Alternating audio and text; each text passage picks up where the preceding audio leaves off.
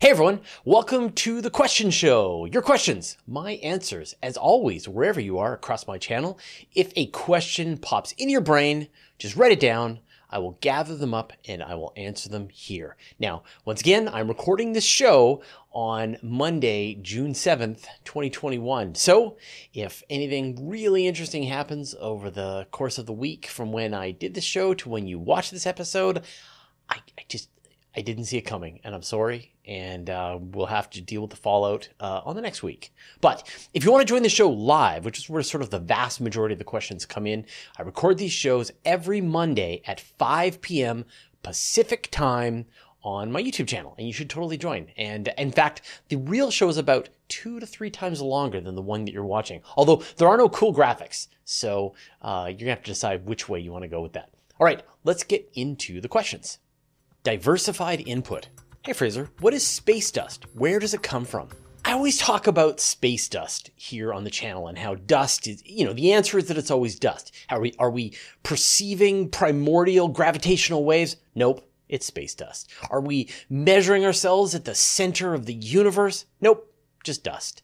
Uh, at every time, space dust pokes up its head and is the cause of uh, so many issues for astronomers. And in many cases, if it's, you know, if it's interesting, it's probably dust. But what is it?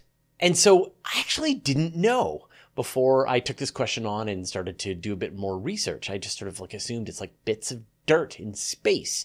But like, how do you get bits of dirt in space? What's making dirt? If the universe all started with hydrogen and helium, how do we end up with dust? So there's a bunch of sources, uh, many different sources of dust. So here in the solar system, for example, we have the dust that's left over from the formation of the solar system. And that's sort of raining down on the earth all the time. In fact, many tons of it are being added to the earth every day. And so that is like just little pieces of debris from asteroids that crashed into each other. You've got the zodiacal dust, which we now know is actually the dust coming off of Mars that's being blown off into the solar system. You've got bits of material that's coming off of comets and asteroids as they're getting too close to the sun and blowing that material out. So you've got that. But then you've got the interstellar dust. You've got these incredible dark nebulae that you can see that are blocked. You've got all of the dust lanes that are caused down at the center of the Milky Way. And where are those coming from? And there's two main sources of dust. The one source is when you've got stars that are more massive than the sun that as they reach the end of their life, they turn into red giant stars.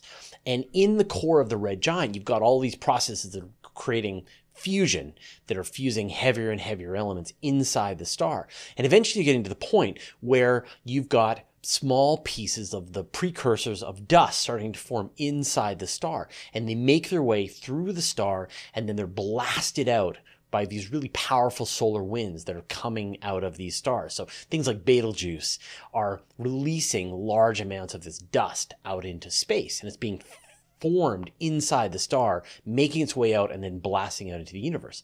And then the other source, and this has only recently been figured out in the last couple of years, is when a really big star like a supernova goes off as a supernova, like a really massive star. The star detonates and you've got all of the gas that this supernova had released into space in the millennia before it actually detonated as a supernova. And all of the material kind of coming out of the star crashes into all of this surrounding cocoon of gas that had already been released. And it slows down and forms dust in this region as it's happening. And so then you're getting all of this material, sort of the, you've got the original material blasted out by the star as the supernova, and then you've got the actual supernova event crashing into it, and you're getting dust forming at that point, and then it's sort of pushing outward. And that we know that this dust makes its way into star systems, into clouds of hydrogen and helium and helps to collapse these down into star systems and the dust seeds the heavier elements into the solar system and then it gets recycled. And so when you think about you know that famous quote from Carl Sagan that we're all made of stardust and we are that all of the heavier elements the carbon all of the silicon that's around us all of the phosphorus and nitrogen and all these kinds of things these were all formed either in these giant stars as they were dying or supernova detonations, which I guess is giant stars dying. Um, so it's kind of fascinating to think that all that stuff came from those sources and it's everywhere across within the Milky Way. Great question. Peter Michaels.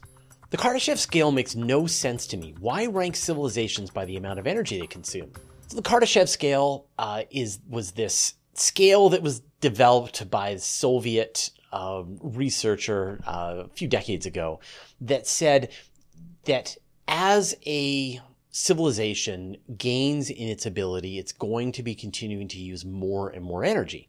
And if you just take the amount of energy that, that humanity has used over the history of our lifetime for a million years, however long human beings have been around, you can plot this energy curve that grows in an exponential fashion. It just goes up and up and up and up. And eventually you get to the point where the amount of energy that a civilization is going to use matches the total amount of sunlight that is falling on the planet. And this, Kardashev said, well, that's going to be a type 1 civilization. At that point, the the civilization is using 100% of the energy that's falling on it. And then you can pl- continue to plot that energy curve up and you say, well, at some point, the civilization is going to be using all of the energy that's being released by the star and that is a type 2 civilization. And then you keep plotting up the amount of energy. You say, well, at some point, it's going to be using all of the energy that's used by all of the stars in the entire galaxy. And that was defined as a type 3 civilization. Now, why do that? It's not like, it's not like using more and more energy is some kind of aspirational goal and that's how we judge a good civilization from a bad civilization it's just how we recognize the existence of a civilization. Because in theory, a civilization that is using all of the energy from its star, a type 2 civilization, should be detectable by the fact that they will have enclosed their star in some kind of sphere or swarm and it will be then absorbing that the visible light in various wavelengths and then it's going to be giving off infrared into space and it's going to be that that infrared signal that's a thing that's detectable now does that mean that they are the most um, metaphysically advanced civilization out there in the universe? No, they're they're horrible gas star chugging monsters that are um, you know, they're gobbling up energy and they've already destroyed all of the planets and they're the worst, but we can detect them. So, um, you know, are they the, you know, obviously it just, it's all about your definition of advanced. Um, do they have the best technology? Who knows? But what we do know is we can, we should be able to see them and that's it. And so if you want to like come up with other measurements, you know, the ones that have achieved a higher state of balance with the ecological system that they find themselves within. It's a really interesting idea. They would just be really tricky to spot because they they just look like a, a terrestrial planet and it's really hard to find them. So uh, that's only reason that that scale exists. Not like it's some kind of aspirational goal for the future of humanity. Like, like let's not rest until we've enclosed every star in the Milky Way in a Dyson sphere. Uh, no, it's just, just we would note if there was someone had already done that. Pear Boo. Could life on Earth be von Neumann probes? Perhaps DNA based life is just a very fancy self replicating robot system with an extremely clever improving method evolution. We could have been seeded into the Earth billions of years ago. And through humanity, we are reaching our singularity, meaning that complex behavior, learning, and exploration capacity are accelerating further and further. Sure, uh, one perfectly legitimate explanation for the source of life here on Earth is that it was seeded a long time ago uh, by some alien civilization, either direct, you know, intentionally or unintentionally through panspermia that at some point life that formed in some other location around the Milky Way found its way into the solar system and was able to take hold and, and go. And when you look at, say, uh, the Hawaiian Islands, that there's all kinds of life on the Hawaiian Islands, and scientists there are able to trace back pretty much each one of those life forms to the moment, like how long ago that it arrived. And they weren't coming very quickly. Like every few thousand years, a new species would arrive on Hawaii. Like, oh, now we've got frogs. And now we've got this kind of grass. Now we've got this sort of bird. Um, it's, it's kind of an interesting idea. So you could absolutely imagine that at some point an alien civilization has built giant robot factories that produce DNA seeding capacity. They send these robot probes to various worlds. They they they somehow begin the process of seeding the life on that planet. But the one thing that we do know is that all life on Earth is related. And so, you know, when you think about the uh, oh, the alien movie, was it Prometheus? Anyway, where you've got this life form that dies on Earth, and then you get various life forms after that. That's fine as long as it can all trace a common ancestor back to a single event. And so, us and fungi and plants and cyanobacteria and archaea, we all share a common ancestor. And so that would be the method. So if you do sort of decide that, that's great, but it, then it just pushes the question back. You're like, okay, fine. So then where did life, how did life form? If life on Earth was delivered by some alien robot system, then where did the life form to build the robots?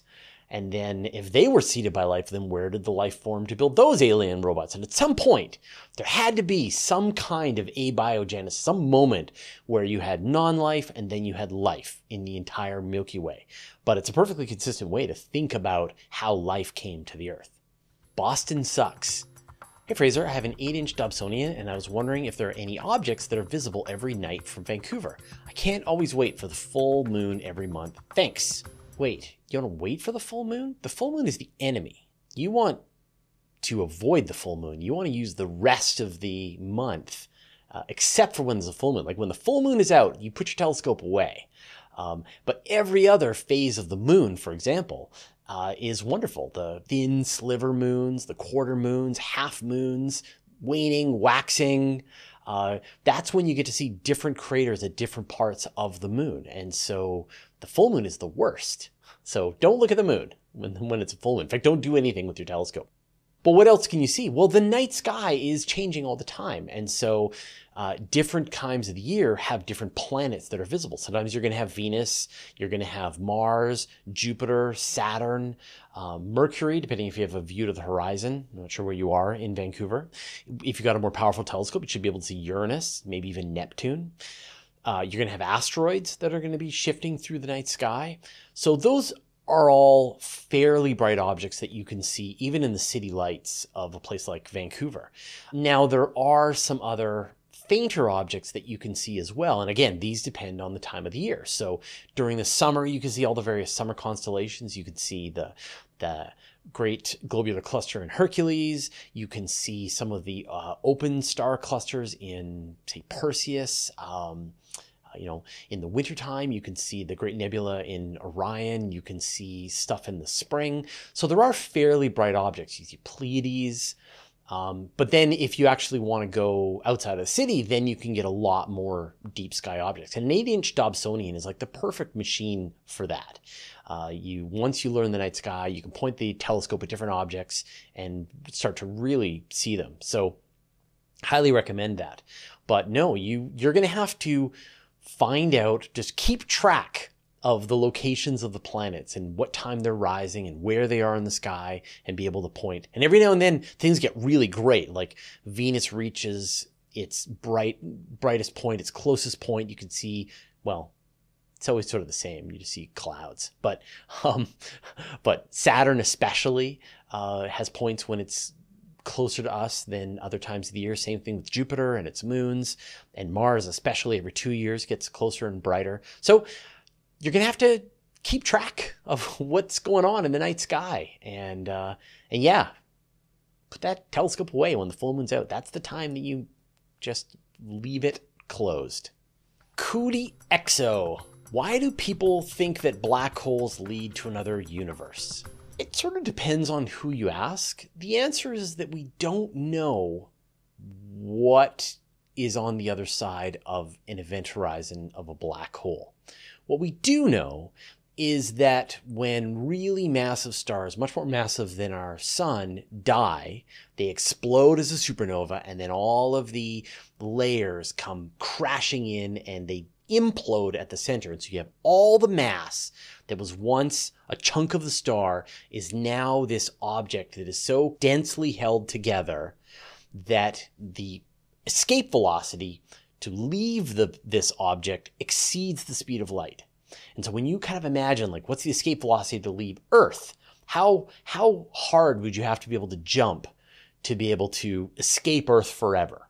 It's fast. But if the Earth was more massive, then the speed that you would have to jump off of the Earth to fly off into space would be more. Maybe it would be 15 kilometers per second. If you were going to, um, you know, even more massive, maybe it would be hundreds of kilometers per second, thousands of kilometers per second. Well, the speed you would have to jump to get off of a black hole is beyond 300,000 kilometers per second.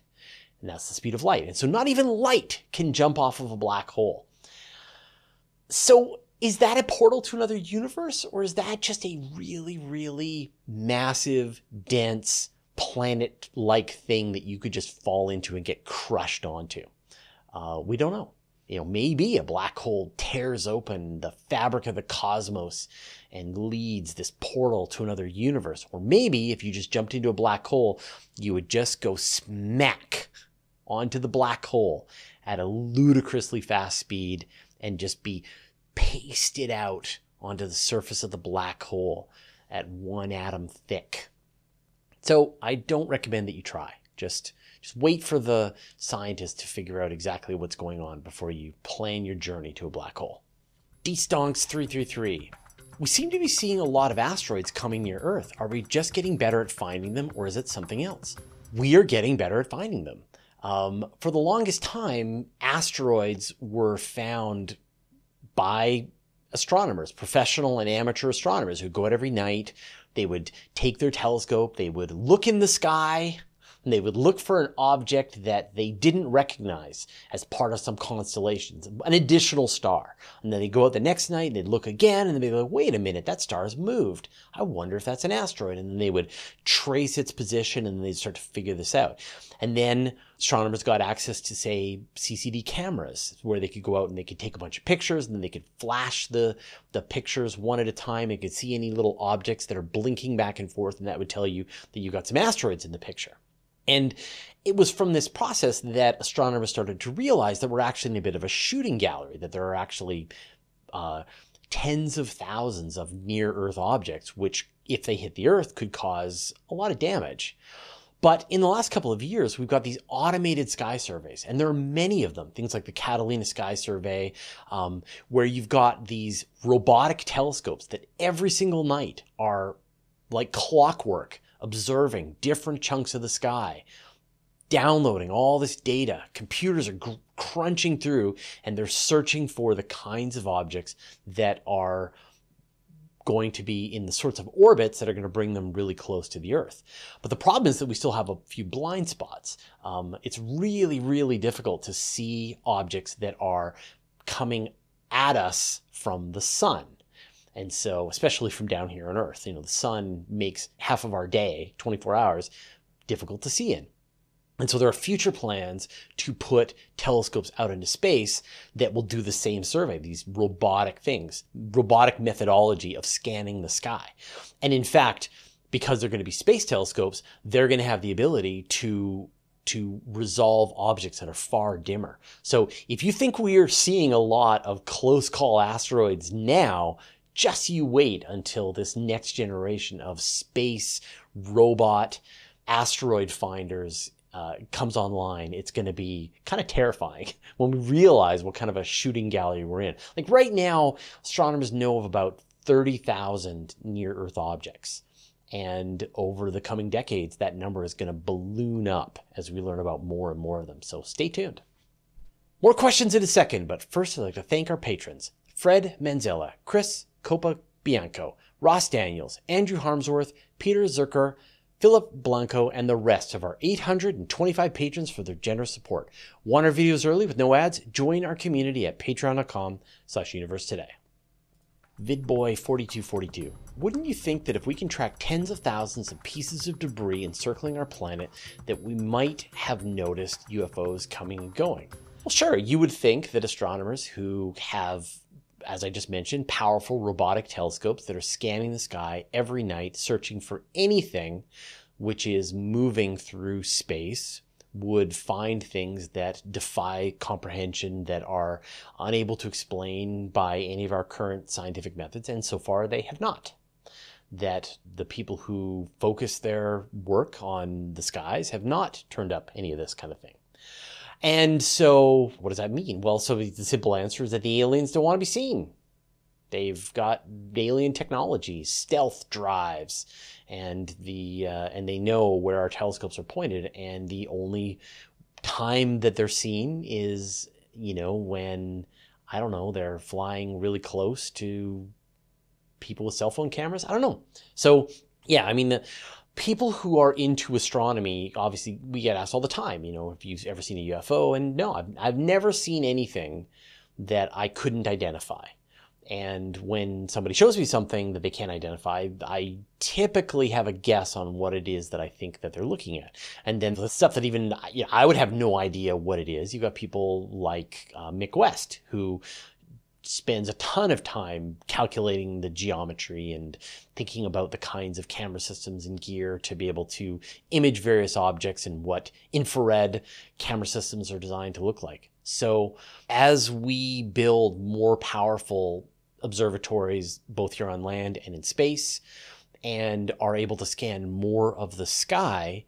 If there was something coming from space, hopefully, if there is anything out there, we will have a better chance of, of spotting it, uh, unless it uses super advanced technology that we can't do, or that it doesn't exist. Jeff Sonderman Fraser, would a spaceship with a warp drive be able to travel within the event horizon of a black hole and back out again? What would be the implications? It really depends on how your warp drive works.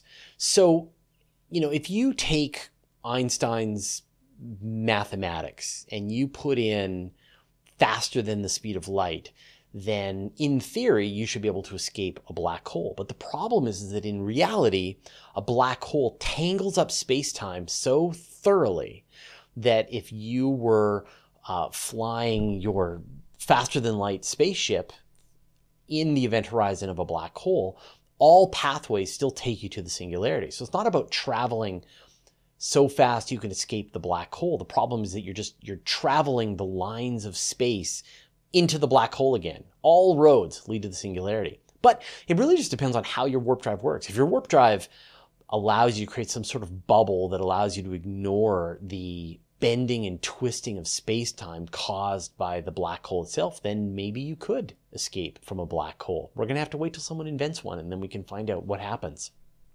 Uh, but I, I won't go first. Gregory Brown. With the recently announced missions to Venus, do you think that this will lead to other missions to try to penetrate deeper into the atmosphere of our gas giants? I mean, this is an interesting question, but I just wanted to use this as a chance to be super excited about the fact that NASA has announced two missions to Venus. You've got Veritas and you got Da Vinci Plus. Veritas is going to orbit Venus and scan the surface of Venus at a much higher resolution. Like right now, we've got like 30 meter resolution at Venus, while we've got sub meter resolution at Mars. And yet Venus is way bigger uh, than Mars, much more surface area. And there's these really fundamental questions like how did this runaway greenhouse effect happen on Venus? Why does Venus not seem to have tectonic plates? Is there active volcanism on Venus right now? What's it made out of? What are the various minerals across? So having a really high detailed scanning mission going to Venus is really, really exciting. Like the last one that went to Venus was Magellan back in the 80s.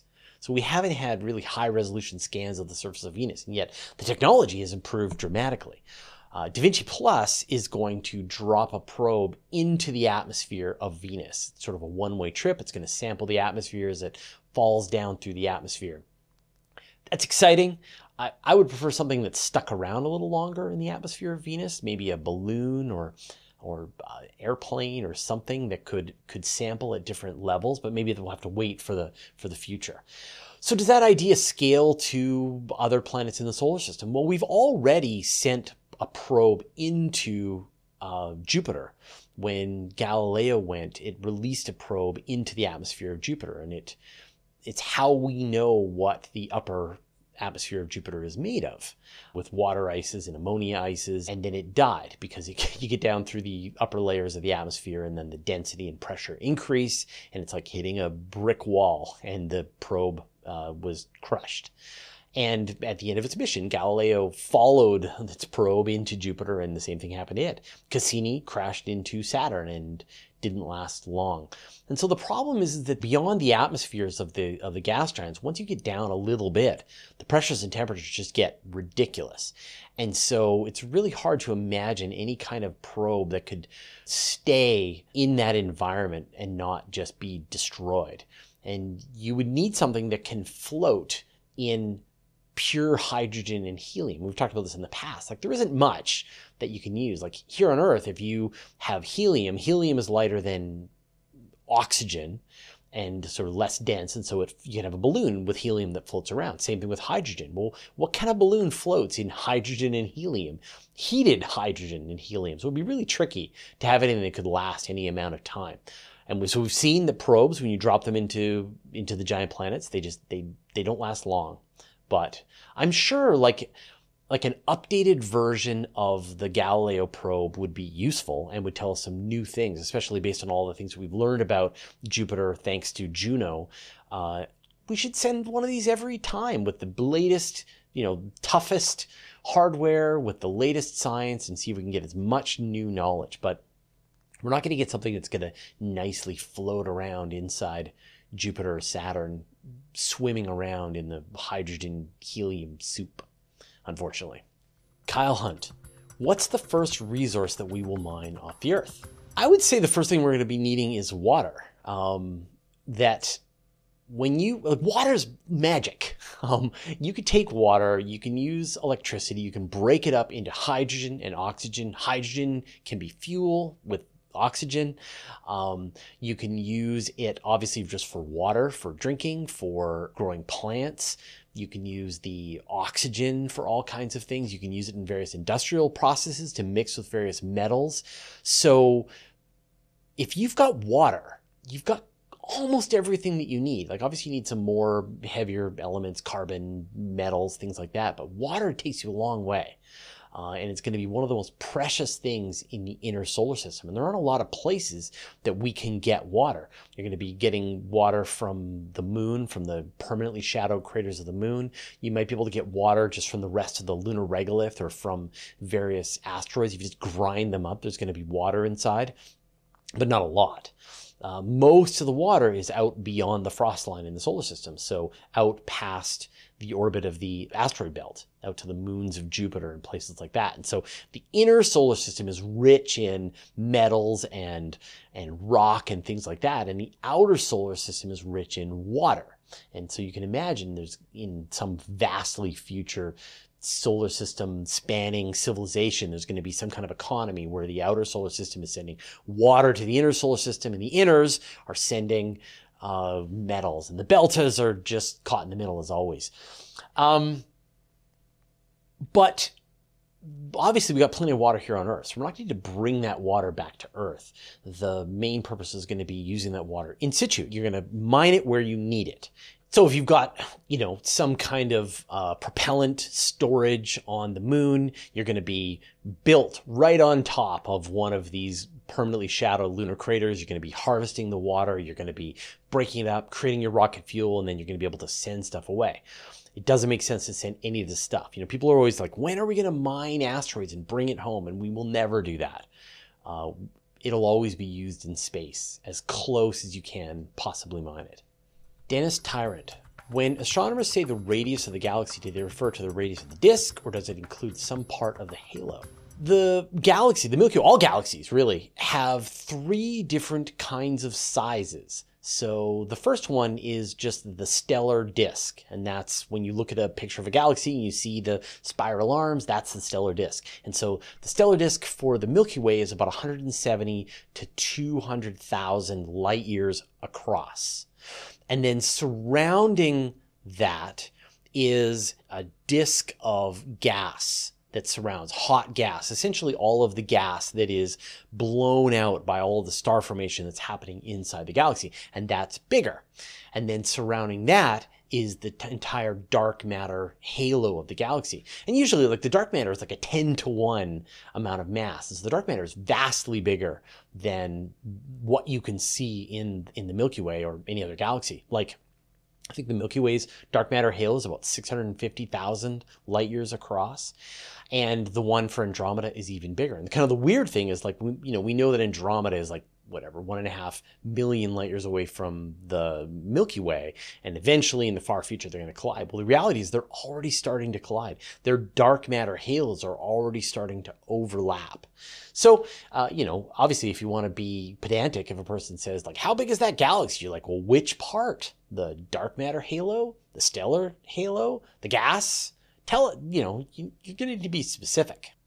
Christopher Brown Floyd. Would there be any benefit to stationing a telescope in the outer solar system or launching one on an escape trajectory from the solar system? I get this question a lot, and I used to give this really flippant answer, which is just that space is really huge, and if you put a giant telescope far out in the solar system, uh, it doesn't really make you closer to anything, but it takes you much farther away from the Earth, which is where we are. And so it's way harder to transmit data back to Earth. Uh, you've got to put all this fuel to be able to carry this telescope away. And when your telescope is out in the outer solar system, you're not really closer to stars. And in fact, when you think about it, you know, your telescope is on the outside, this side, and now all those stars are farther away than when they are from the Earth. But it turns out there is an advantage to having a telescope in the outer solar system. In fact, this was just discovered by NASA's New Horizons spacecraft. New Horizons, of course, is the spacecraft that went to visit Pluto and Arrokoth. And one of the interesting just science experiments they did while they were out there was they just took the camera on New Horizons and they pointed it at some region of the sky and just were wondering like how good of a picture can we take now that we are farther away from the sun? And what they found was that, in fact, there is light pollution that is in the inner solar system. Talked about that idea of dust in the inner solar system. There is debris that glows inside the inner solar system. We're trapped right in the middle of it here on Earth. And so if you wanted the best possible telescope view, you would want to set your telescope outside of the inner solar system, way out beyond the Kuiper belt, where it is like it's like the dark skies of the solar system itself. That said, you still have all those problems of making it really difficult to send your data home. And so if you're going to be trying to take really good pictures and send gigabytes, terabytes of data home, you probably want to make a slightly bigger telescope, but leave it close to Earth or maybe put it at the L2 Lagrange point as opposed to building a smaller telescope and with an enormous transmitter and taking it all the way out to the outer solar system. But but I I love the fact that the reality is more complicated than I had originally assumed. So uh, that's why I, I give a revision to my answer now. Jasmine Stonechild, what do you think Space Force will accomplish? Is it even beneficial? Space Force is not about having power armored space marines loading up in their space battleships and flying off to battle aliens on the shoulder of Orion. Space Force is people down here on Earth in offices operating satellites that are observing the Earth. And so, really, Space Force is all about using space assets to help people on Earth communicate, find their way, and observe each other. Um, and eventually, they may be requiring defense of those satellites, but even that defense will be coming from Earth. And so, Space Force is really people in offices typing code to check the status of their satellite. Space Force.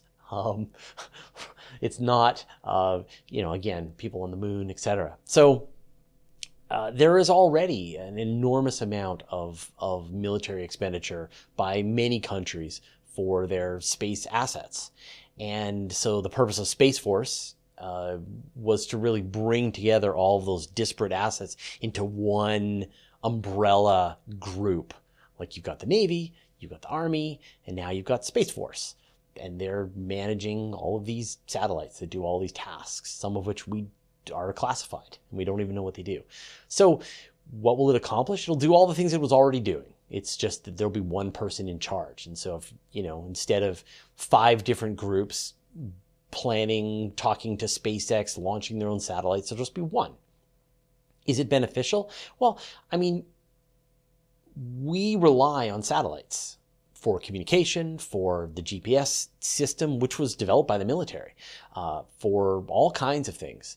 So, if someone blew up your satellites, would that be a bad thing? Yes. So, defending those would be a good thing. So, I think that in its current state, Space Force is fine. It's sort of already existed, just it wasn't in one group. All right, those are all the questions this week. Super fun. Thank you, everybody who both asked questions on the various YouTube videos, but also the people who join me live here uh, on the Monday. It's super fun. Again, if you want to join, watch the show live. I do this every Monday at 5 p.m. Pacific time uh, on YouTube. So you should come and join me. If you want a single comprehensive resource for space news, you'll want to subscribe to my weekly email newsletter. Every Friday, I send out a magazine of space news with dozens of stories, pictures, brief highlights, and links you can find out more. Go to universetoday.com slash newsletter to sign up. It's totally free. Did you know that all of my videos are also available in a handy audio podcast format so that you can have the latest episodes as well as special bonus material like interviews with me show up on your audio device? Go to universetoday.com slash audio or search for Universe Today on iTunes, Spotify, or wherever you get your podcasts. And I'll put a link in the show notes. Thanks to all the moderators, and a special thanks, as always, to Chad Weber and Nancy Graziano.